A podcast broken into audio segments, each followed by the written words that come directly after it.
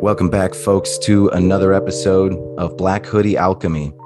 I am your host, Anthony Tyler, and I am here with my friend AP Strange, uh, Fortean investigator, flying saucer enthusiast, pretty badass musician as well, uh, just very multifaceted artist and researcher.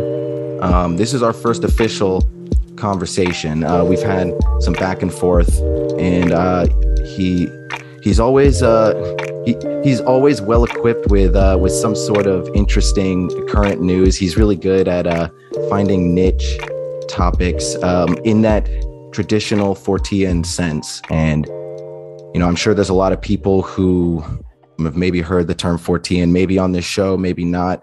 More likely, you're familiar with the types of things that it encompasses, but not so much with the word. Uh, we'll get into that a little more. Uh, Mr. AP Strange, you can find him at apstrange.com when he has musings about bad horror movies and uh, old school sci fi and interesting unexplainable phenomena. Um, and you can find his podcast. Uh, it is The Eternal Void, but with jazz. Did I get that right? Yep. Nice. Yep, All right. Well, welcome to the show, Mr. AP Strange. How you doing, man? Hey, pretty good. Thanks for having me here. Absolutely. Thank you for joining me. Uh, I was telling you before we started that it's uh, uh, the Fortean phenomena, Fortean investigation. The definition in and of itself is uh, is is something that you can toss around and you could give a brief contextual definition, but you really need enough room to stretch your legs uh, to try and wrap your head around what it all entails. Because, like I said, I think most people you know, most people have heard of something Fortean, whether it be like John Keel or Mothman or just Art Bell and Coast to Coast. Uh, but if you wouldn't mind, um, if you could get into like what Fortean investigation, you know, Charles Fort, uh, in any variety of detail uh, that you would like to. Well, yeah, I mean, as you mentioned, it goes back to Charles Hoy Fort, who is the author of the Book of the Damned, among other books, uh, Lo and Wild Talents. Um, so that's kind of you, you, know that that's kind of the beginning of it all with uh, in regards to uh, ways of looking at at basically reality in the world, but more specifically the unexplainable or unexplained events of the world. So, um, I mean, the impetus for the Book of the Damned was in part uh, Fort's failure as a fiction writer, but also uh, his annoyance at at the like arrogance of of people that seem to think they have it all figured out, right? Mm-hmm. So he spent countless hours at the New York Public Library combing through old science journals and uh, magazines and books and tomes of of uh, of recorded things that happened and it, the the ones that did were outliers and didn't seem to fit with the model of science as it was understood at the time were what he referred to as damned facts and evidence. They were just you know they were condemned to forever be in the margins of these science journals as something that wasn't satisfactorily explained but more more more commonly brushed away right? Right. So, so I mean the the basis of Fortean thinking, which of course Fort himself was resistant to um, his ideas becoming like an ideology, because Forteanism is also uh, is almost anti ideology, right? Mm-hmm. I don't know if you agree with that or not, but I would absolutely agree with it, and that's why I always liked Fort. Um, you know, not to get too high minded about it, but I don't know. In a way, it for me, he it's kind of reminiscent of um, of uh, Plato and the Philosopher King, like someone that is fit to not rule, but uh, you know, spearhead um, a mindset, if you will. Um, someone who is fit to do that doesn't want to, and the people that do want to are usually not fit to. So, I uh, I respect um, Fort's counterculture. He he has doesn't he have some sort of quote um, where he's he says that any group of people that um, are looking to follow him is not a group that he would want to be a part of. well, um, I mean, that's that's the old Groucho Marx line, actually. Oh, I see. Yeah, yeah, yeah. It's Groucho. definitely that mentality, though. yeah uh, of that's- with Fort. Yeah. when when the Fortean Society began. I think that's the name of it. Now now I'm questioning it, but there was. Uh, I think you're right. Right. Um, they they invited him, and he he didn't want to join. See, and I love that. Yeah. Uh, because I'm pretty, even when I find myself drawn to uh, schools of thought or mindsets, I, I'm hesitant to say I am this. I, instead, I say I'm, you know, uh, for I'm inspired by, you know, among other things. But if there's anything I could say that I feel most comfortable saying that I am is probably a Fortean. But even there, you know, it's just, it's all, you are just what you are and you're interested in what you're interested in. And I, uh, I think there's something to be said about pigeonholing yourself. Um, so that's a, that's a great, a really great way to preface the conversation is kind of in that Buddhist sense. The more we pigeonhole the idea of what it means to be a Fortean, the more we're kind of losing some of it in a way. And so you could keep that in mind, but we also have to kind of uh, grab the bull by the horns if we want to understand what we're talking about here. But you're right. Um, Fortean phenomena, just an empirical approach to unexplainable phenomena, not even trying to understand how it's happening so much as it is just saying, hey, this has happened. And unless we can come up with a better, you know, a good explanation, this is some stuff that we're going to have to figure out at some point. right. And I mean, I think one thing that a lot of people miss about Fort is a sense of humor too. Yes, yes. I'm glad I you brought that up. Down to his writing style being a little bit, well, idiosyncratic is a is kind of an understatement with Fort, but with, um, you know, some might go as far as to say he wasn't a very good writer, but uh, the he he had a sense of humor. Like there's a very Yes, he did. Just joking, right? So. and and there's a sense of humor with like the phenomena itself one uh, could argue as well. Um like inherently there's this surrealist quality where in the sense that surrealism is kind of a wink and a nod to your uh you know your gauges of reality itself. And Fortean phenomena is just kind of by definition that sort of wink and a nod to hey you don't really understand what reality even is um well, so- right. so mean, what oh you go ahead Surrealism, the term surrealism comes from super realism. You know, that that's how they developed that as a term. Hmm. Um, it's the it's the reality that extends beyond our perceptual reality and encompasses it. yeah uh, and that is a great uh that, that that actually reminds me of the whole uh goblin universe motif there.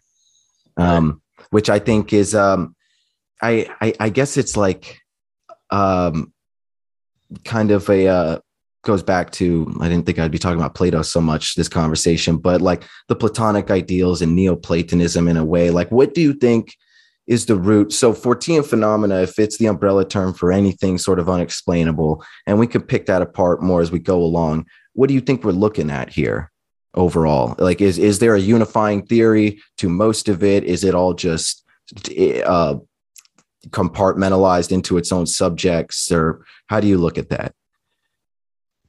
Uh, yeah, I mean, I think it's human nature to want to categorize and and uh, refine and and put everything into like some kind of Linnaeus system of, um, you know, slapping Latin names on things and making it seem like we have some kind of idea of what's going on. and have encyclopedic listing about it, you know mm-hmm. and I have plenty of books like that that I adore. I love having them around, and terminology is helpful. But is there a unifying theory behind it? And um, I think there is, and I think that it would be the ultimate answer is so beyond our comprehension that you know guessing at it is just um, you know stabbing in the dark. Uh, thinking about this earlier today, I was thinking there is a quote from I believe a physicist, but I failed to track down the quote, uh, the attribution of the quote. But it was I actually I think uh, uh, many people have said some variation of this that reality is not only as weird as we like weirder than we think, is weirder than we have the capability to think. Mm. Yeah, very well said. like reality is so weird that we don't even have a context for how weird it is because we'd have to be outside our perceptual reality already to understand the ultimate weirdness.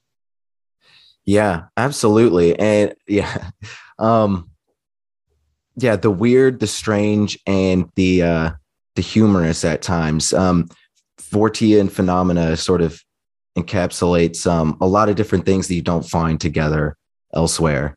And um uh so what do you would you say that uh, UFOs are perhaps the most near and dear to your heart? Uh, it ends up being the one I talk about the most, I think. Is that because uh, people uh, think to ask you about it, or because you you uh, gravitate towards it so much, or maybe a little bit of both? I think I have the most fun with it. Cool. Honestly, and it's like in recent years that people have really tried to suck the joy out of ufology as much as possible.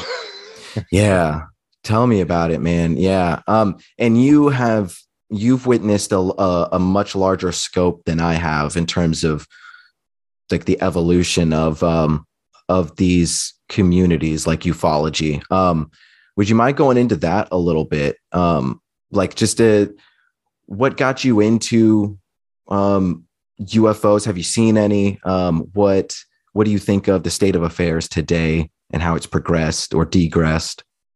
Well, it's uh, more of the same kind of as it's always been. Like, you know, everything comes around again. It's all cyclical. Mm-hmm.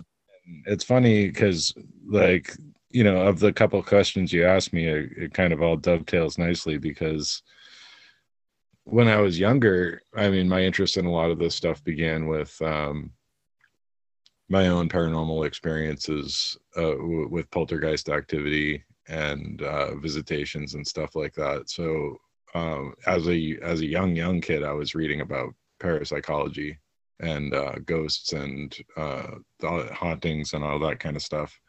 Um, but naturally, like all these things end up in the same books, like the Reader's Digest collection, um, Mysteries of the Unexplained. My mom had a copy of that lying around, so nice. Became like my reference point for a lot of um, the ghost stuff I was looking into. But then I'm looking at spontaneous human combustion and uh, demonic uh, possession and weird coincidences and uh, cryptozoology. So, like, being a kid and loving dinosaurs, like naturally, a lot of kids of uh, my generation did. Um, I imagine that's still a thing, but oh yeah, uh, and the Loch Ness monster were like two huge inspirations to me because like even as a kid I, I, had doubts that they could exist but really wanted them to mm-hmm. so so it's kind of funny because at that time so this is you know i was younger in the 90s by the time i was seeking out more books about this stuff like in uh, my preteens and teen years um, and ufology was kind of boring back then i mean uh, things were so dominated by government conspiracies, Roswell, and um, uh, well, I mean those two things mainly. Uh, everything was always Roswell, you know? mm-hmm. uh, and, and, the X Files was on, which I was a huge fan of, but um, UFOs to me just kind of like oh abductions. That was the other thing. So government conspiracies, abductions, and Roswell was all all of ufology as far as I could tell. right. And cattle mutilations. That too. Yeah. Yeah. Yeah. But not, not a whole lot of like meat, a lot of weird odds and ends.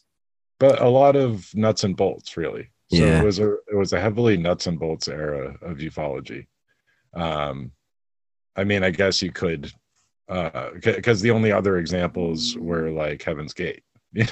So right, true. People stay far away from any kind of more woo interpretations of UFOs.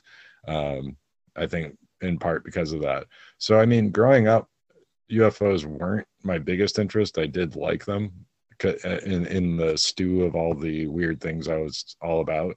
But um, it's really been in more recent uh well i mean the last 10 20 years discovered like the contactees and the whole history of it. That's um you, you have these times where ufology becomes fun and then you have times where it becomes not so fun. And usually it's a mix of both. Right right. Understandable. Um of um of the the more traditional at this point ufo whether it be contactee or just like experiencer names. Um you know like whitley strieber uh travis walton that's the people like that like uh betty and barney hill. Well, which ones hold most weight to you? Of experiencers? Yeah like the stories because you know it these things are on a case by case basis uh truly. And um um i do think while uh there's clearly some uh traditional ufos in the sky whatever they are you can't trust everyone who talks about them. So what are the ones that ring most genuine to you out of all the stories you've heard? Um uh it that um you would recommend other people look into? Oh well, um, I have a hard time with that because, like, I've had weird stuff happen to me, right? And I have friends that tell me the stories of what happened to them that I believe wholeheartedly. Mhm. And uh, then sometimes somebody will tell me something that maybe at a different point in my life I wouldn't have believed them at all, and I would have just humored them. But uh, at this point, like, I don't really feel like I have room to doubt people entirely. I wouldn't discard anybody's experience 100%. Because I think even if it's entirely made up or entirely uh, hallucinatory or delusion based, um, it's still an experience, right? So, um, I, I, some I get into this where I'm a big fan of hoaxers. I actually really enjoy hoaxers. Um, not really the grifters. I don't like the grifters. If they're making money off of it or hurting people in the process, then that's not good. But Yeah, I can relate to that. I, I get what you mean, where almost in that Andy Kaufman esque sort of way, there's a there's an art and even at least usually a sense of humor to what a, like a hoax. But then someone who's like a huckster or a snake oil salesman or a grifter, that's a different story. And sometimes the wires get crossed. But um, Oh, anyway, absolutely. keep keep going. I didn't mean to cut you off there. yeah, no, I mean all of it's so complicated, right? Like, yeah, people are complicated, and um, it's it's really hard to say. Well, this person has a 100% reliable story, um, or this person is like you know 100% fake. You know, like it, it's hard to um, say one way or another. Mostly, what I can say about anybody's experience is what from what they tell me. Well, something happened, right? absolutely. it's not nothing, right? So um, when you get into the contactees, the stories often just get weirder, right? Uh, a lot one of the examples that I like to use and has become more popular in recent years is Joe Simonton and the pancakes from outer space. Um, where you know flying saucer lands in his backyard and the occupants come out that just look like uh look like Italian guys, I think he described them as. Ask him for some water and then they make him some pancakes and then leave. right? Oh, that's that was in Eagle River, Wisconsin, wasn't it?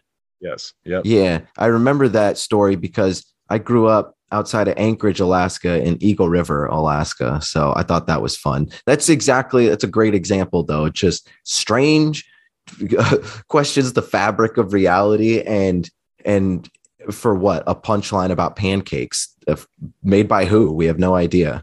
But like, why would you make that up? totally, absolutely, I completely agree. Um, Like I think uh, Buck Nelson is very similar. He was like another contactee that got taken on a ride to the moon and then Venus, as written in his book, which is called like My Journey to the Moon and then Venus.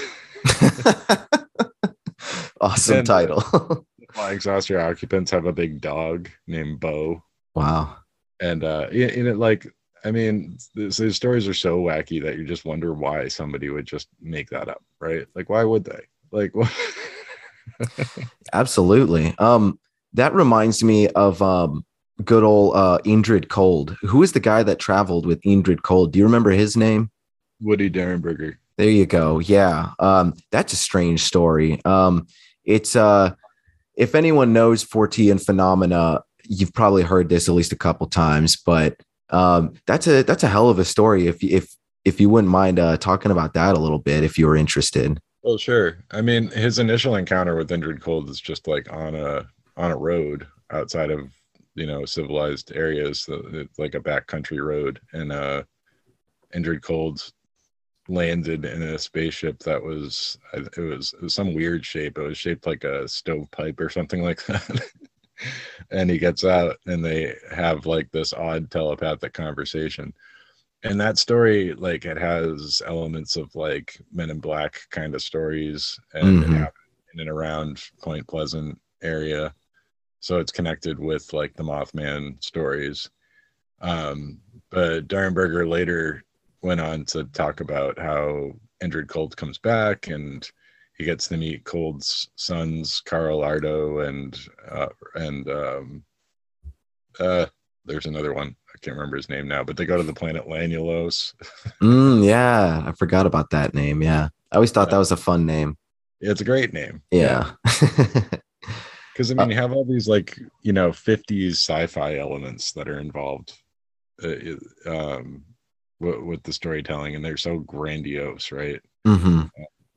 So I, I, mean, I don't know. Th- this kind of ventures further from from Forteana in a way because it's not just a report of something that that begs more explanation. It's just kind of anecdotal or storytelling, and true uh, modern myth making. Really, you know. Yeah. Um now, let's see, you mentioned hallucination, and this is always the fine line that I'm I'm fascinated with poking and prodding. Um, the the like how much of a difference is there between these things and hallucination? Um, and try to keep this as untangled as possible here, but like you know, you of all people know well that whether or not we know what's happening, there's a whole lot of different instances throughout all sorts of different fields of observation where we can see like seemingly non-physical things have very physical interactions, whether it be poltergeists or you know whatever else, um, hauntings. So it, it it definitely seems possible that something like a UFO or a lot of Fortean phenomena um, you know, whether it be cryptozoology or otherwise, could be this sort of whatever it is, you know, it is piggybacking off of a, a Jungian projection process or or what have you. What do you what do you think is going on there? Like the the the line or the role that um something like hallucinations or schizophrenia, altered states of consciousness, what what is the role that all that plays in in Forteana? Well, you have to be very careful talking about these things because I mean, I would preface it by saying that if you're experiencing what you think are hallucinations, you should see a medical professional, right? Absolutely. First foremost, because there is the danger of like making this a one to one equation and then uh, feeding people's delusional beliefs, which you know that falls under the the header of hurting people, right? So right 100%. Don't want to do that. So, um, but no, I mean, it's interesting because really one of my personal experiences that I don't think I've told before on a show because uh, I've always chickened out whenever I thought about it was I used to I used to have hallucinations sometimes. Um, in my younger years, it was you know I was diagnosed with with uh, various disorders and had medication that I had to take. Um, and I was smoking a hell of a lot of weed when I was younger. and I wasn't, you know, hallucinations weren't foreign to me. Uh, but I, I, I kind of learned to accept them over time. And I would sometimes see people walking down the street or in the middle of the street that I knew weren't there. So, um, wow this one night I w- was working at a cafe, left the cafe with closed the cafe with with my friend who worked with me, um, and we were going to go to a bar, but we wanted to take the long way over there, and um, you know smoke a bit before we got there. We went around this like this uh, crazy back road that kind of looks over the city, and there's a woman standing kind of in the road, like not quite in the middle of the road, but kind of just enough in the road that that she's you know in danger of being hit. And i could see her very clearly. She could see she was wearing like a polka dotted dress and her hair looked wet even though it wasn't raining out and she had her head dipped forward a little bit looking up at us and um, we come around this corner and my buddy swerves around her and it took like a second for that marble to drop in my brain where i was like wait, he swerved around my hallucination. Wow. so he he reacted right away. He's like, damn. He's like, I could have hit her. Why was she in the road? I'm like, oh, she's not really there, you know. Wow. So he pulls over right away and turns around and comes back. And like I said, this is a road that's elevated high above the city. It's just got a big, it's got like a guardrail along the edge and a fence so that people don't topple off of it. Mm-hmm. But there's nowhere to go from where she was, and uh, nobody was there. Wow. So I'm just like, oh, maybe the road phantoms are a little bit real. yeah. Asking around. I like I had a friend that worked at a gas station in the city, and he said that he would sometimes see him, and uh, another friend that would sometimes see him, and I was like, all right, well, I guess road phantoms might be a thing, right? Like, yeah, or or I could be hallucinating and simultaneously there are also road phantoms, right? Yeah, see, man, it that's the that's the real catch of the whole thing is once you try and dive into like the ontology of this stuff, it's just so tangled. You know, where do you where do you separate any of this? Like you laid it all out really well. Um and I think it's great, you know, it's what I do all the time to um kind of arm wrestle these questions a little bit and you know, um, intellectual exercise and whatnot. But having your um, your mentality or your emotions or your your point of view in life, um, like your quality of life, I guess you I would say, um, tied to these things is very dangerous ultimately. Yeah, um, uh, and and I guess that's you know I know I'm just kind of rambling. So the but uh, the, it, I think that's an interesting point to make where some people kind of replace this stuff with spirituality, um, and I and I do think that in the same way that you know hallucinations, etc., um, that can also and usually does in some way bleed into into spirituality, at least historically. I mean, we could see the parallels in all this here, but um, you know, like not to because it's it, it's an affront to your concept of reality, right? Right, right. I think but, that's the reason people get scared a lot of the time is because it challenges what their preconception was. Do you think as I've kind of come to the opinion at this point, and I don't know, it could be uh like an unnecessarily staunch line in the sand drawn, maybe, but um I think that the UFOs um and we'll come up to the break here soon and we'll we'll mix it up a little bit but like ufos and the idea of the the extraterrestrial it seems something like has this sort of hermetic trickster element to it where i think that it's dangerous to um in that trickster sense to um well, I guess Heaven's Gate being a great example. Like I, I think these things sort of occupy an archetypal seat in our subconscious mind that if you idolize it too much, it it it just kind of throws you off kilter potentially. What do you think about that? No, I think that's I think that's a solid point. But um you're talking about uh, about becoming obsessed with UFOs because classically that's not good for one's health. Right, right. Yeah, I yeah, that's pretty much the easiest way you could break it down. And you could take it further and say like people actually worshiping and UFO cults and stuff. But at its at its most base point, just the the idea of the obsession that comes with the whether it be paranoia from people uh, you know government following you or just the the obsessive need to know the truth etc yeah. you find that so much that's with, how uh, i characterize a lot of what's happened since 2017 is um, the the end goal of of disclosure with a capital D mm-hmm. is, is um uh, you know the goal that's ever you know always coming tomorrow but never quite there you know um uh, it's a, it's a form of monomania you know it's it, it's it's like a white whale for uh for all the newbie rookie ufo people that prefer the term uap uh, but Yeah. and like ahab it's going to it can be like your undoing you know like um it- Damn, that's a mic drop. Yeah, if like uh, the whole UFO community, UF, ufology in and of itself, like it seems like now more than ever, with the the mainstream media attention is is really chasing Moby Dick out there. Yep. Yeah. Nice. All right. Well, we're gonna go. That's great. We're gonna go into a brief commercial break. Um, I'm here with AP Strange on Black Hoodie Alchemy. Stay with us. We'll be right back. Brief the lost cause. Babylon war child. What up? What up? Toronto in the building. Yeah. Philly in the building. I am the thunder. I'm every single drop of rain. I'm the hunger.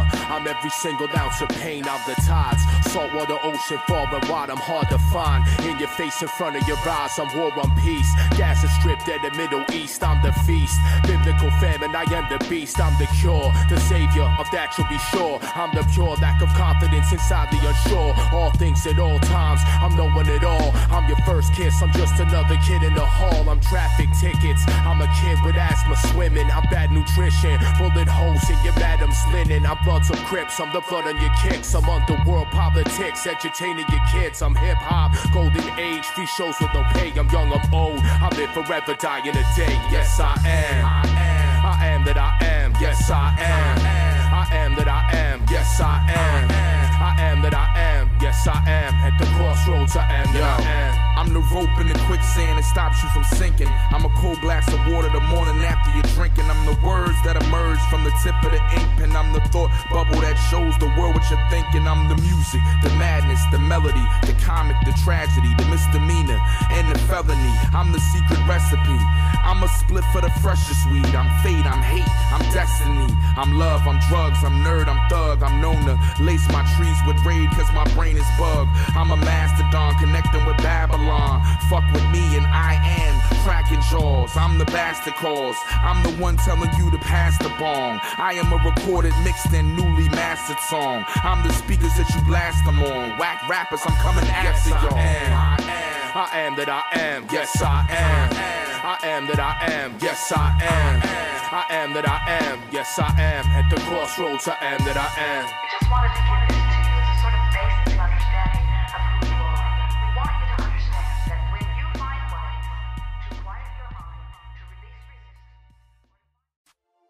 Thousands of people are having paranormal experiences with ghosts, demons, shadow people, dogmen, Bigfoot, and more. Their stories need to be told, and they are being told. Dark Waters, a renowned storyteller, invites you to join at iamdarkwaters.com. For just a few dollars a month, you can listen to some of the most hair raising and compelling stories on the planet. You'll have access to real life stories told by Dark Waters, thousands of hours of content. Their encounters are being told and told by the best at iamdarkwaters.com. Listen to stories like The Rabbit Man, the Dogman encounter in Silas, Alabama, The Man with No Face, The Other Woman, A Day Ahead of the Devil, Dogman Murder in Hurricane Ida, even a story of someone trying to kill a dogman. Louisiana Water Demon Stories. Sign up today and become a member at iamdarkwaters.com. That's iamdarkwaters.com. Musicians experience a lot of frustration with music marketing and promotion. They have no idea how to get their music heard, and they're spending hours sending emails, making phone calls, and hitting up their friends to promote them. With our industry powered digital marketing platform, we can set up your media plan in minutes. Our team will automatically distribute your music across all the best channels, so you can focus on actually making the music. Submit your music today on our website at mymusicpromoter.com. That's mymusicpromoter.com. Listen. As we explore the mysteries of the universe, the unknown, high strangeness, consciousness, and our human potential, Lighting the Void is an eclectic program that strives to ignite the late night with stimulating conversations. Join us on The Fringe FM.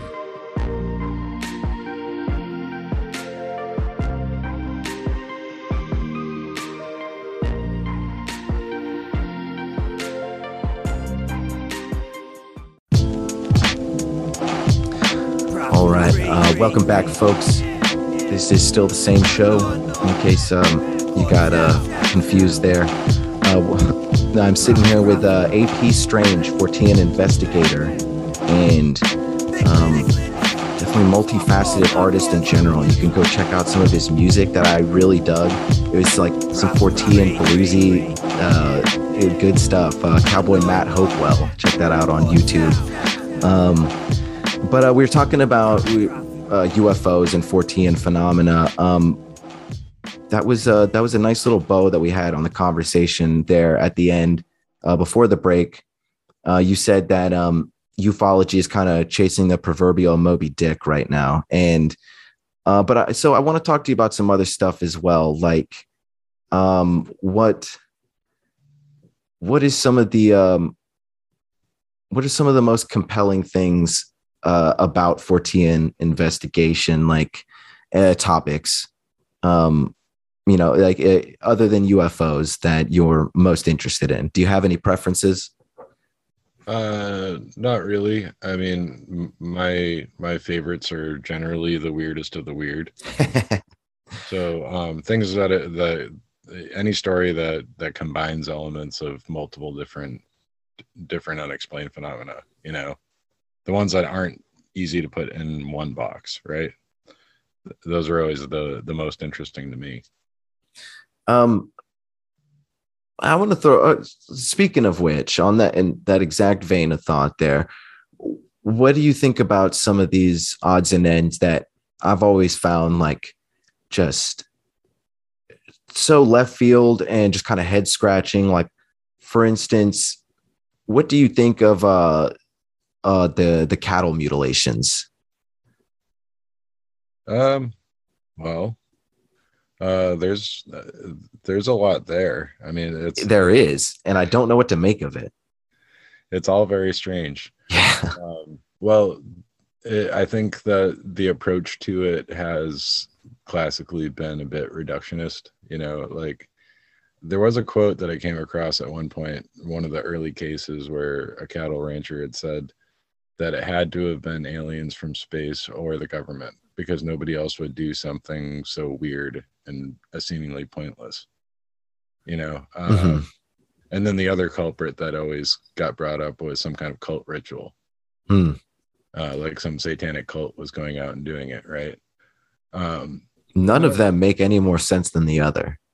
none of them do, right? They're all, they're all nonsense. I mean, and and to me, uh, I I always kind of feel like uh, the ETH is that way as well, because no, whenever you say UFOs, everybody thinks aliens from outer space. Um, so and that's not what that means necessarily. Absolutely. But- it's now the implied meaning so like with with um and likewise the government the government is an incredibly ambiguous term um are we ta- if we're Yeah. talking about like the uh, government like what are we talking about? Which branch? Which no kidding. right? So um uh, with cattle mutilations themselves uh it, i don't know. It's it, it's it's something very very strange. Um you, you can take like a a uh um take all the facts and realize that you know there's never footprints around them. Uh um so i mean that kind of rules out people being there. So it's almost like they've been dropped from the sky i guess is is the the main thing. Um but yeah. the examination is is the part that's more of interest to me. Uh so i've been digging into some vampire lore lately. Hmm. uh, i was joking the other day that i've been meaning to be to uh, start a new career as a vampire hunter Just uh, move to New Orleans, man. You'll find a lot of them. Oh, yeah. TV show that said the Count of Saint Germain was a vampire and he was living in New Orleans or something like that. no shit, man. Uh, Yeah. Um, yeah, I, I love the uh that the weird vampire lore um you find just steeped in New Orleans. Um that, that's an interesting place. But um no, uh, please continue wherever you were going. So blood, blood is important. hmm and and I think that's a big clue. So I think that when we're talking about things having uh, a variation on on their levels of material existence, whether it's something that's just ephemeral or doesn't quite exist in a material plane as we understand it, but can also at other times be, then uh, maybe blood is is uh, sort of one of those keys, one of those things that can help make that happen. So I have I have entertained the theory that there are invisible, non-corporeal things that can become more solid by taking blood. Yeah, I mean, amidst everything, the vast context of this whole conversation, um, that that seems perfectly. Uh, that seems like a no crazier than any of the other theories. Like I like it. You see, I'm how. Yeah, just anyone else out there. I'm definitely not expecting either of us to pin down any answers in this conversation, but that, that that's um yeah yeah absolutely that's great food for thought though um and if for anyone that's unfamiliar with the cattle mutilations go check that out um it's just a weird rabbit hole and on the checklist um what about what about black helicopters man what was people's deal with that in the 90s they, everyone was really obsessed with that like in this circle Well, that- yeah, I mean, and that was tangential to to the to the cattle mutilations. You know, um, right often seen in the same because I mean they were apparently silent, unmarked, um, which you know helicopters. I think helicopter technology has come a long way since then, but back in the '90s, like you would definitely hear a helicopter. oh yeah They're pretty loud. um, like silent black helicopters was just kind of, and it also like the black triangle UFO was, was Mhm. at the time, right? Um, or becoming more common. So um, they they were almost just like phantom like uh, symbols of of the paranoia of that era.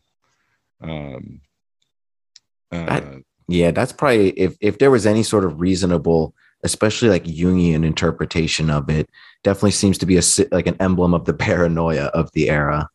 Um, yeah, and I mean, I would recommend anybody find works by Jim Keith and look at those because that's '90s paranoia, really just kind of uh, in a nutshell, boiled down, but also kind of he he always seemed to just uh, get get you right to the brink of the worst kinds of '90s paranoia, yeah, yeah. um, Jim Keith was an interesting guy right there. I would definitely recommend people uh, include Jim Keith in their Fortean rabbit holes. And um, I read Oh. the Saucers of the Illuminati the other day just for like something to read in a couple hours because it's really short, you know.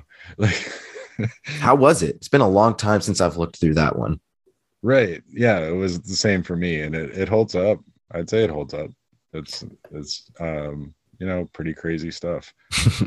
The edition I have is pretty cool though because it also includes like a um uh it, it includes a, a presentation that he gave like the abstract from a presentation that he gave at a conference about about basically what i was talking about earlier wh- which Mm, was nice to read somebody else kind of you know having these thoughts before i i've already come to accept that nothing i can think of is going to be my own thought right. I feel you there. Um, about the nature of reality basically that we kind of create our own reality and um i don't know that i agree with with his assessment entirely and he does get some things wrong sometimes but uh i think i think he goes very wrong with things especially when dealing with the occult um think he gives some some occultists more power than maybe they had but Oh, I see. Like, um, well, we don't need to go down Jim Keith rabbit hole, but there's good food for thought there. Um,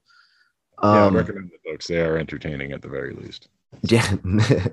um, what about you mentioned spontaneous combustion earlier? What are your thoughts on that? that's another just weird outlier head scratcher that It seems to have consistent food for thought.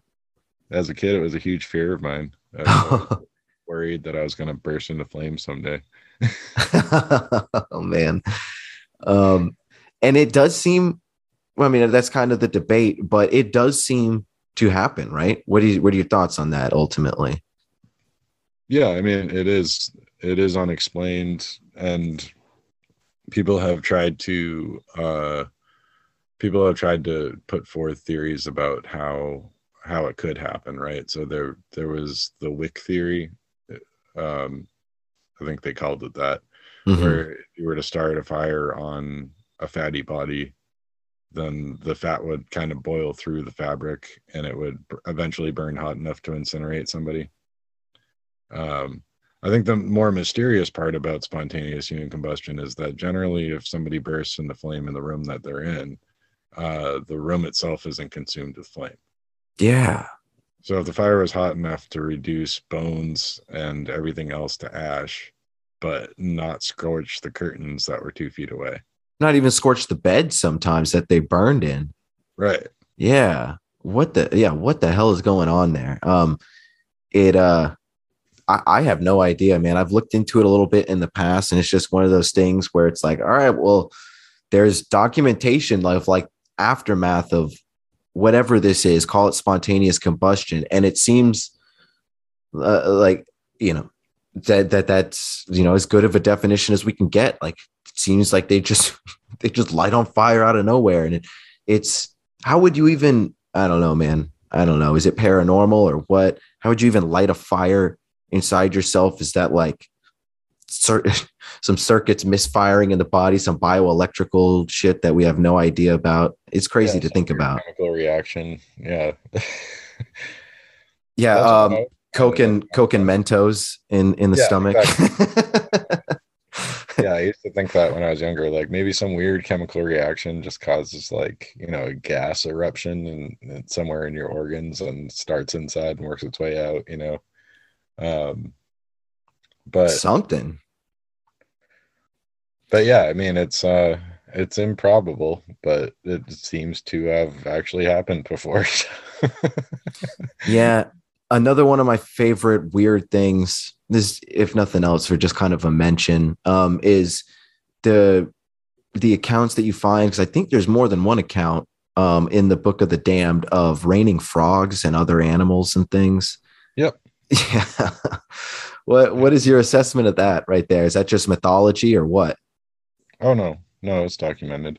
Uh, I had that that happened kind of close to me in Leicester, Massachusetts, What? Uh, in the 1950s. There's a documented case of that. Where did they just a giant mass of them swept up in a in the winds and thrown back down or what? That's crazy. Yeah, I mean, sometimes people attribute it to frog migration and say that, you know, there would be rain with maybe some hail in it and the frogs would start migrating at the same time. And it kind of gives the illusion that the frogs are falling with the rain. um and and then when people kind of look around, they see frogs everywhere. They're like they must have fallen out of the sky. that doesn't sound too crazy to me, you know. Um, because I mean, the thing is, the human mind is pretty easily tricked. So part of being being a Fortean, I think, or at least the way I like to approach things is that I do balance it with with uh with logic. yeah. Because I'll either entertain the craziest explanation for something or or I can or, or I can like fish through my bag for the most mundane explanation because there's usually one available there's one that's kind of there when you're talking about like cattle mutilation or spontaneous human combustion it becomes way more difficult yeah. Uh, it's uh, uh yeah i mean often the human mind can be very easily tricked and uh anybody studying a little bit of sleight of hand or uh stage magic can can attest to that you know No doubt. like i have and i've realized that some some tricks are so mind-bendingly s- simple and so effective like the fact that it's effective at all makes no sense at all to me right hmm So when you read how a trick is done with like say cards, sometimes you're just like, there's no way that would fool somebody. I must have missed something in the directions here. That wouldn't work, but it does. so yeah. Um, but to go further than that with what we were talking about earlier, it's a lot of ancient cultures like the you know ancient hindu and buddhist peoples already recognize that what we see and what we hear and what we perceive as being real is just an illusion anyway so you know it's just illusions projected in and around other illusions Yeah. Kind of takes the wind out of the sails of it but Well, with with all that in mind, um, because I can very much relate to you on everything you just said in terms of gauging all these things. Excuse me. Um, and you've brought up some of your experiences, and just for people out there, um, if you wouldn't mind, uh, go into whatever sort of detail you'd like. Just um, a little more about I don't know how how these things how pursuing your interests in these things kind of helped you contextualize your own life and maybe some of the things that you found difficult about it because this is sort of a calling you know? No one really unless you're a true grifter you don't really get into this stuff for any sort of gain um, other than um, honestly just other than maybe passion and uh, like the love of a good story you want to find some sort of contentment you know like um even if you're not looking for the ultimate answers to the mysteries you'd like to wrap your head around some of the mysteries. That way you know that could you could live a more informed life. So i don't know whatever you'd like to um enlighten the listeners on your uh on your experiences mr strange. Yeah um see that's what ends up happening is when i get on these shows i end up telling the same stories over and over. But the long and short of it is that um i grew up in a house that was built in 1779 and it's easy to believe that a place like that is haunted. But i did experience a lot of kind of spooky things there when i was younger. Um uh, the story that I end up telling every time I'm on a show is the had a pair of luminous entities just kind of at the end of my bed talking to me. Um, and I was maybe like three or four, somewhere in that age age range. Um, and that was that was one experience that happened when I was very very young that had me questioning a lot from from you know right from the get go um but w- all through my my um preteen years there was a lot of like poltergeist activity in the house that made it kind of hard to deny right Mhm. and in the in between i was reading about all of this stuff so uh when it kind of inf- what you what your sense of reality is informed by the experiences you have and how you choose to react to them well said and I think for me it was a long a long road. Um, as I mentioned earlier, and as I mentioned that I don't really ever talk about too much, I did have some mental health difficulties in my early twenties, um, and I think a lot of that was a product of not not handling stuff. not handling my own experiences and maybe the way I should have, you know. Yeah. Um, Well, I, I really appreciate you being open about that because that's something that I've been open about. Um, just having, you know, um, I think more often than not, people, you know, like I said, people come to, you know, these kinds of uh, schools of thought or interests because I don't know. There's there's something that they're trying to to figure out you know and and and, and something that could oftentimes be something physical some sort of quest type thing but it, it always goes back to to some degree something inside yourself, um, some sort of you know Jungian hero's journey, and um, and I and and and I think that you know the more people, the more we can just kind of admit that that this is you know people trying to better themselves best case scenario you know even when you look into esotericism and and you know whatever else the, it if someone is not getting into this stuff to try and better themselves you know in in a way that's good for them and altruistic you know something that sees results in one way or another then you know everything life is trial and error. So you know don't beat yourself up if you're not seeing good results. But i would i would urge you to take a, a healthier approach. Like we have to have some sort of real goals in mind other than just spiraling down the rabbit hole Yeah, absolutely. I mean, it's like the whole chapel perilous thing, you know.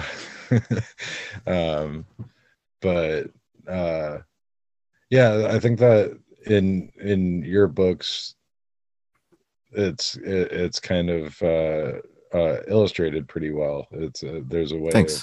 of in a narrative form, which is just kind of you suddenly find yourself being guided through this dense jungle with all kinds of weird monsters and UFOs in it.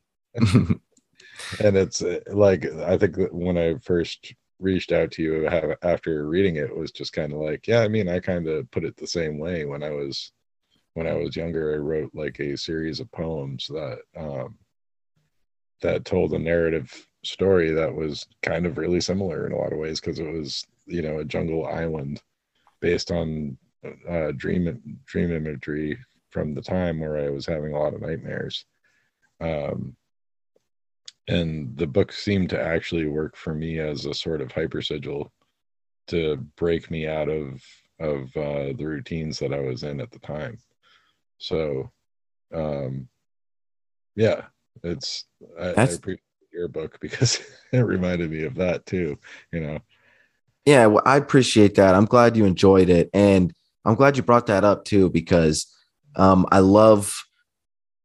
I don't know the best way to put it. Um, whenever I come across in conversation, people's it, it just like uh, you know stories of like personal transcendentalism. Um, you know, if you want to call that a small slice of a mystical experience or some sort of um, like step in this the stages of enlightenment whatever you want to call it that that that mystical insight where art um, links up with the things that are sort of bubbling inside us and we are able to experience some sort of catharsis just through like shaking the kaleidoscope of our our minds and our lives up in the right way and creating you know something like like a sigil. Um uh, th- through your art and your intentions. Um, I, you know, that's such a beautiful, practical, and um, just like empirical approach to,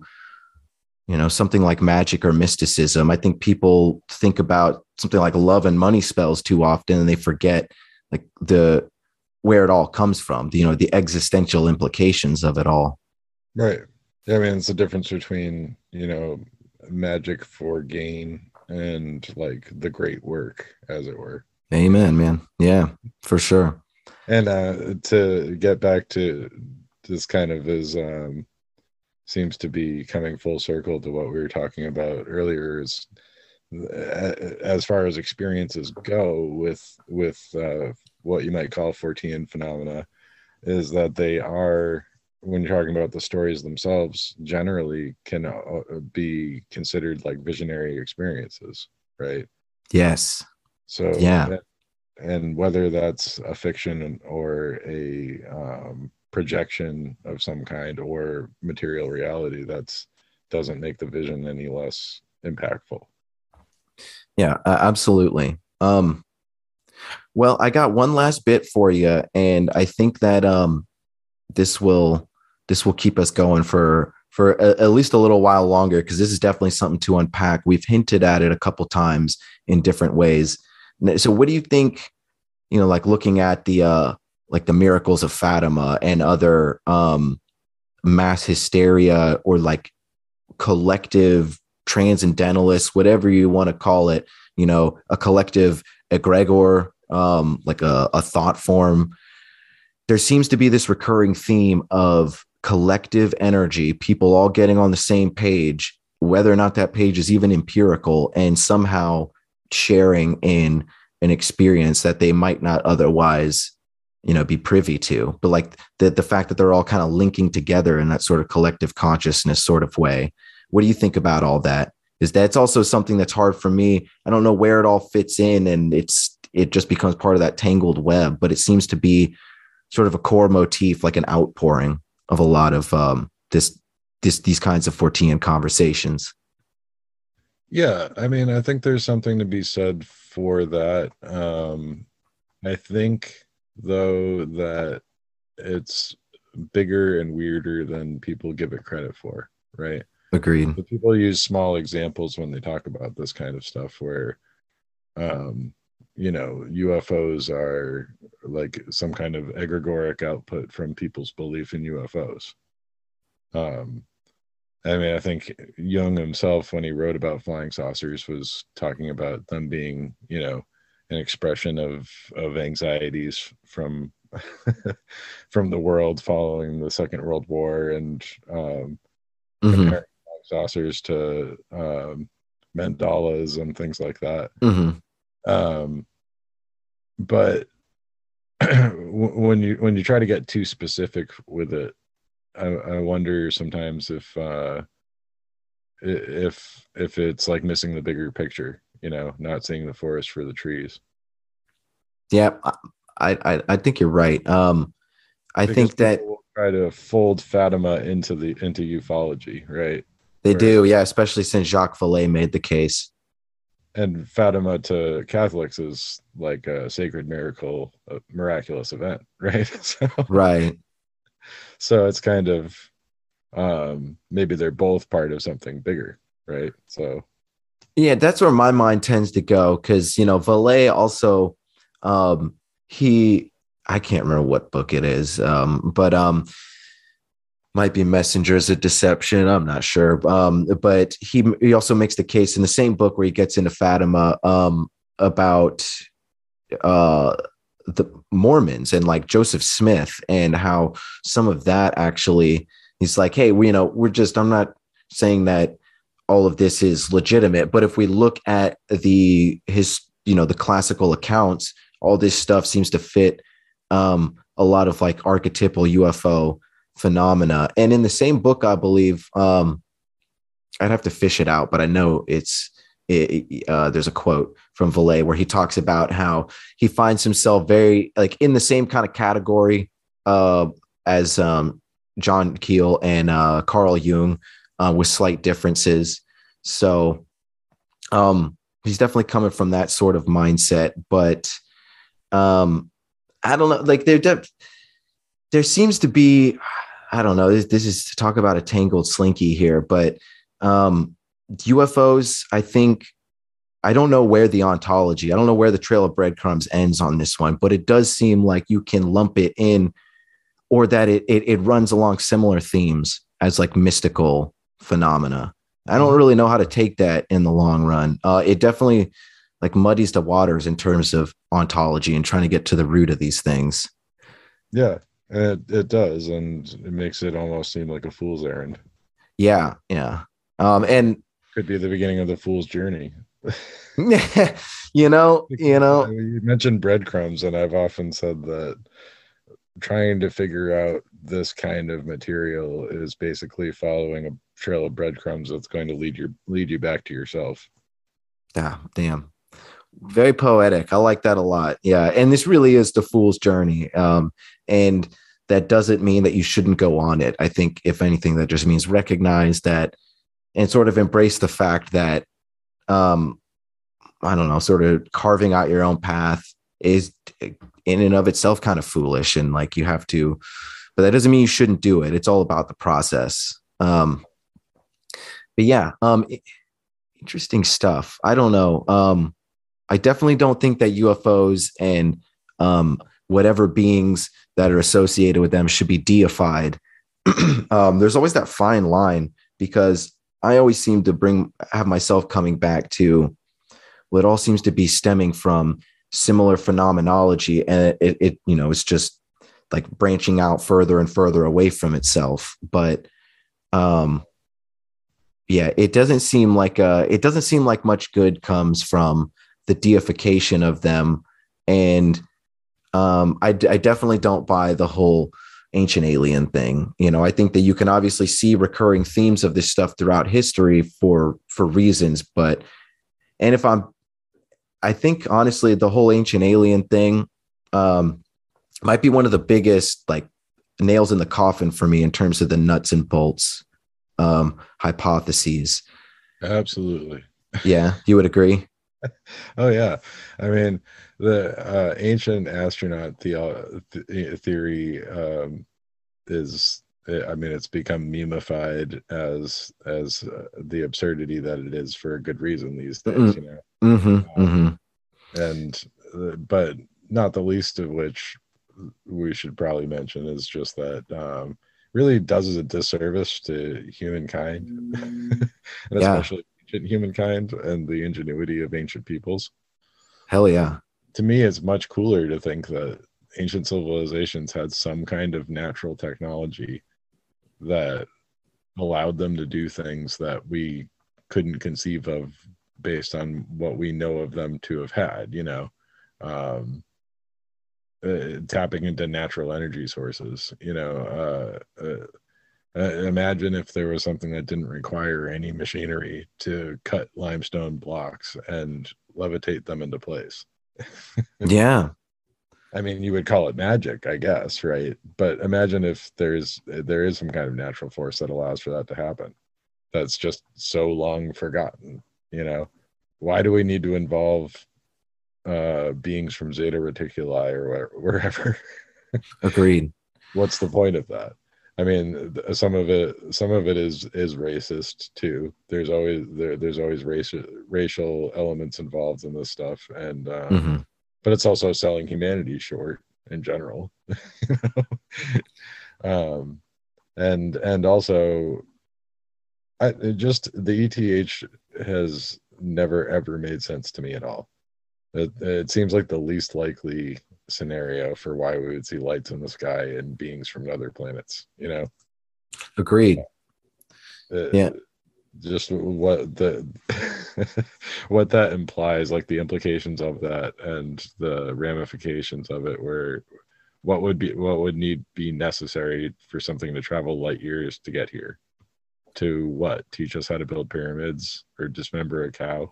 Like yeah no kidding man um you mention it. Like i mean sacrificing cattle was in a lot of those ancient cultures was was a uh wa- Huh. was was like ritual magic you know? No kidding. Yeah that's another good point. Yeah. Um hmm, another head scratcher there that's for sure. Um so do you think um how how much of a degree do you think um like emotions being sort of in that like in a more grandiose mystical outlook on like jungian projection how much uh, of uh fortean phenomena do you think is like at least in part catalyzed by something existential within the human being whether it be like a crisis or an emotional quality or whatever? Because it especially seems when you look at like group hysteria you know something like you know even things that are hard to completely dismiss even as a skeptic you know it's at least going to leave you head scratching like you know mothman and point pleasant. And um and so many other examples you can find of of um um groups steamrolling into into this sort of thing that becomes larger than life in a way. How much how much of a role do you do you, do you think that that plays? Well um i think attitude plays a lot more into it than anything else. But yeah i mean people's anxieties or beliefs or uh outrage I, I i think i think it's interesting to note that the last time we saw reports of mysterious clowns happening fairly often was back in 2016 during that election cycle. Yeah. a very crazy time for this country that you know led to even crazier times and so much has happened in the past um six to eight years that it's hard to like remember a time back then but i, I feel like there was so much anxiety and and um, concern about what was going to happen with with the 2016 election. I think it manifested in clowns. Like I honestly do.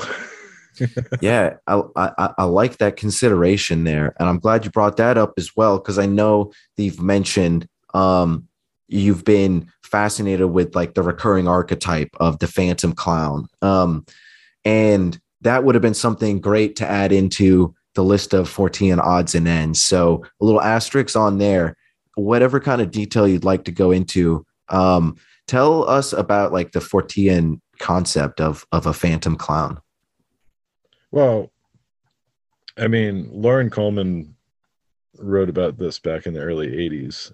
And again, this was kind of near me, is where it started, was out toward Boston, Hmm. Massachusetts. And um, th- there were reports of, of clowns trying to like abduct kids, basically.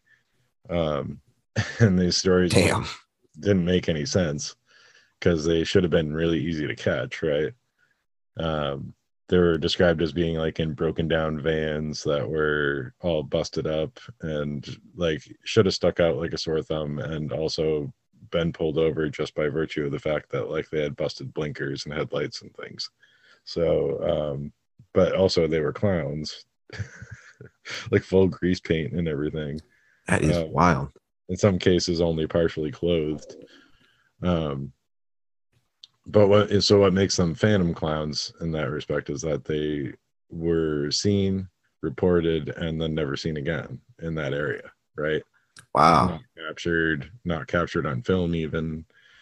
Um so before this news really had a chance to travel they started popping up in other places. Um they seemed to pop up like in providence and then pennsylvania and then way out in like kansas i think um really Loren Coleman was putting these together because he was he was living in the Boston area for the, the original flap, but also because people sent him clippings from all over at the time. Um, because he was already a known researcher.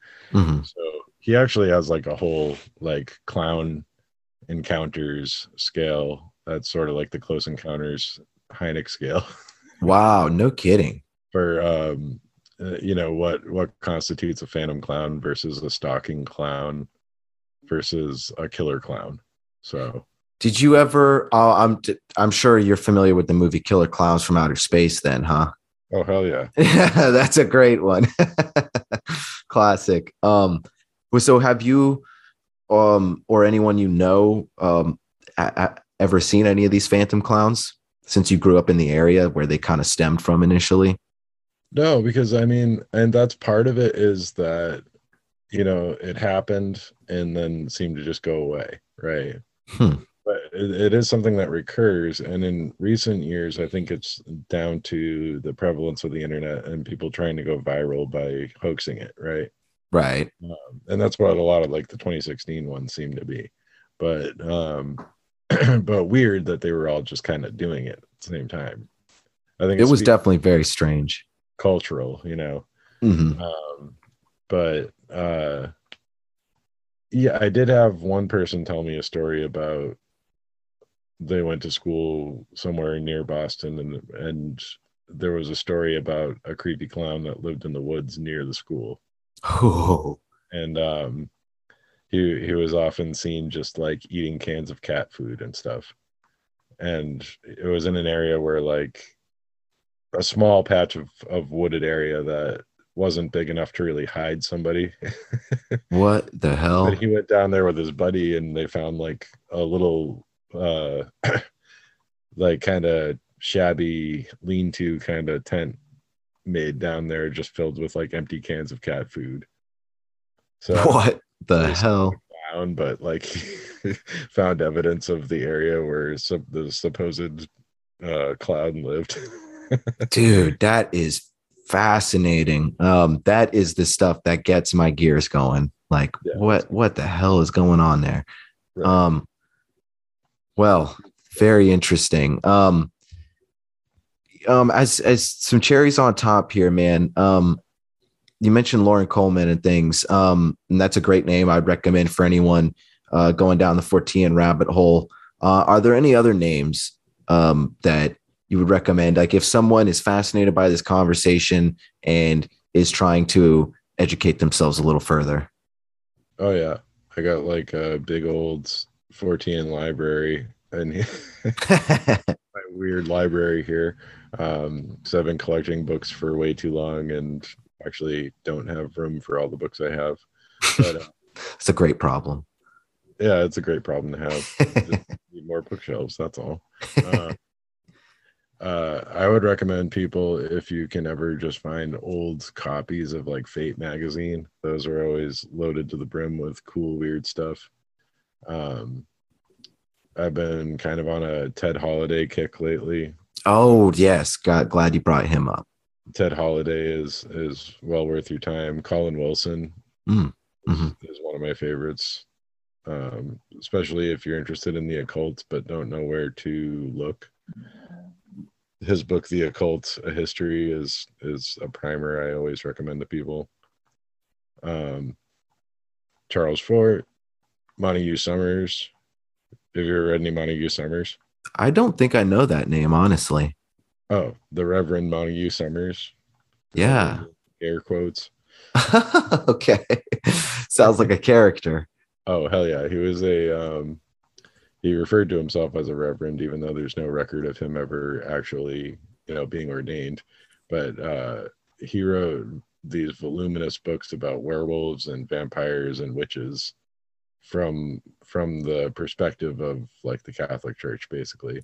Hmm. Uh, but they, he tirelessly researched them and uh so i mean if you want some good vampire lore especially now heading into the halloween season hmm he's got two books on vampires one on werewolves and uh um you know there's other ones on witchcraft and witches in general. And there's a there's a copy of the malleus maleficarum that was kind of translated and notated by him as well.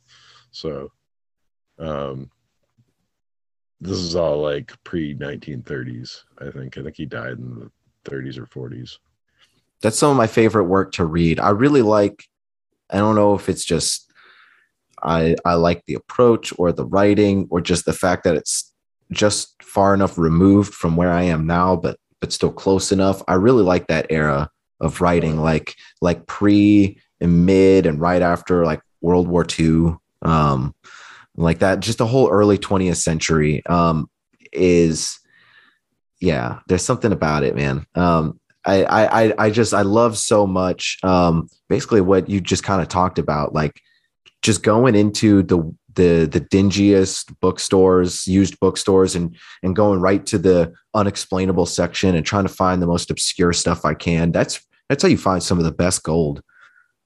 Oh yeah. Yeah for sure. And all sorts of stuff uh, on those shelves isn't going to be on the internet. Yeah. Uh, I think people like I have this weird assumption that like why even buy a book when I can just Google it? Like, do you really do you really think that it's all on the internet? I mean, the internet's cool, but there's that's sure yeah. people also rely on things like wikipedia which is just kind of always going to change you know Wait, you, wait, you don't you don't heavily rely on Wikipedia?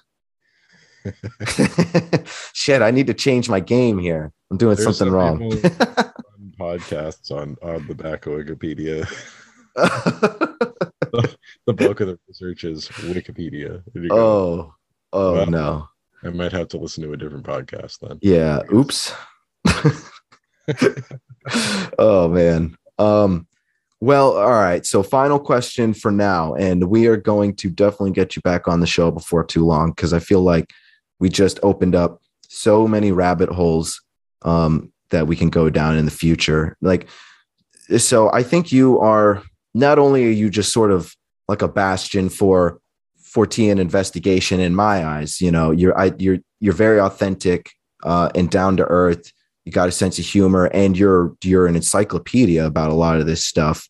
And you've come from hard times in the past. At, and as I said before, I think that more often than not, that kind of denotes um, like a well-traveled Fortean. You know, someone who has used these things and their interest in these things to better themselves. So, what would you say to someone that is not just interested in this stuff, but having some sort of degree of like a dark night of the soul. Like, what what would you tell them on their on their hero's journey there?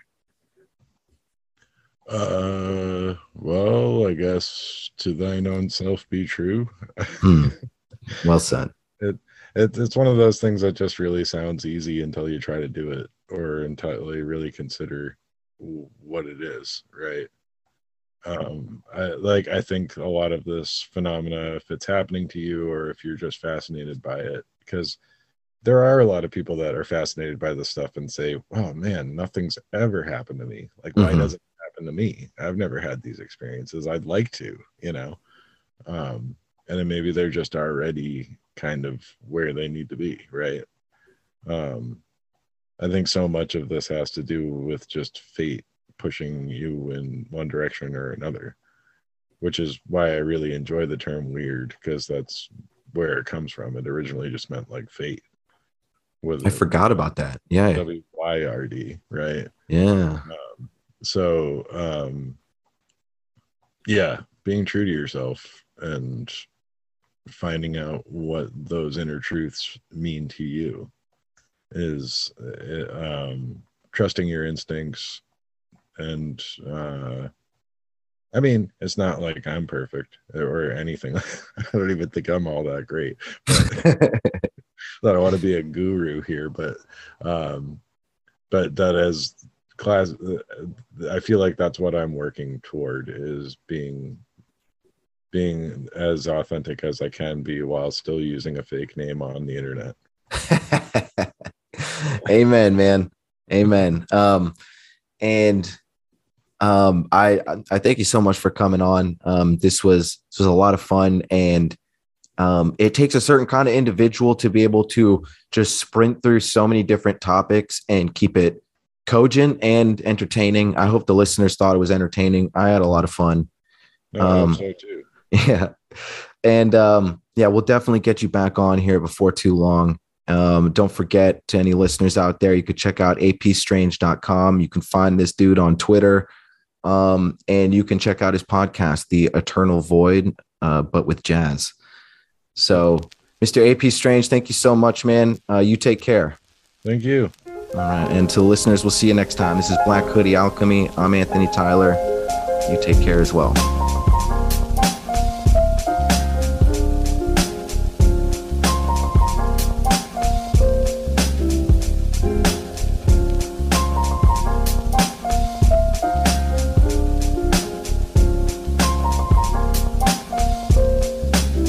Some say the universe is static, but everything's eventually bound to change. And right now, we're intellectually bound to change. I'm sitting down trying to count the days, cause it ain't meant to be for temples to perpetually sound the same. My pen weaves to the key of this beat, the same key inside the subtle symphony of the street. When the winter's in its prime, the fact that life withers in its time by designs like a splinter in your mind. Peep that, keep track till you see the end. I speak these jams on beat with Earth's BPMs, and the voices of my ancestors singing with me, with their sound waves imprinted in the rings of a tree that's missing its leaves. It's all gray and white. Some folks pray to Christ to get right, but we all pay the price. A place where lost souls lead the cold way of life, walking over the red snow, rocking coats made of ice, frozen. And as the evening came, I made peace with the pain in my freezing veins. I'm trying to make it through the sleet and the rain, patiently waiting for the season to change. Shit, yeah, yeah.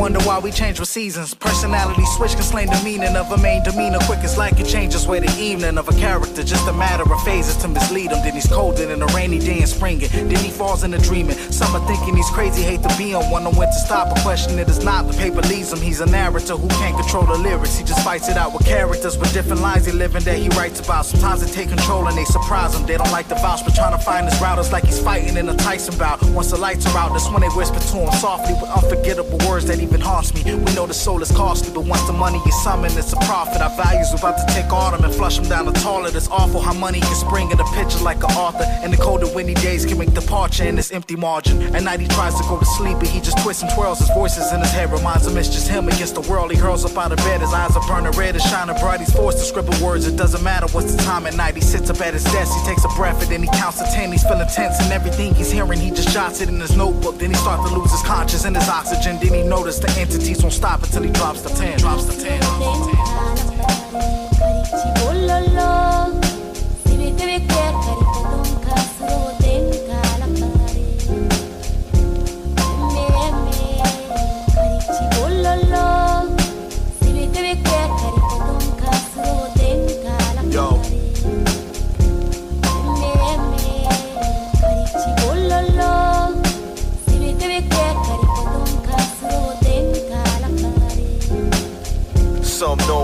Winter, spring, summer, fall. Some know winter, spring, summer, fall. Shit is deep, cause each one can see sun. It wasn't from the seasons that see sun with seed sprung. It was the cold ones, the dark ones, the bleak ones, the harsh ones, the deep ones. Nigga? What?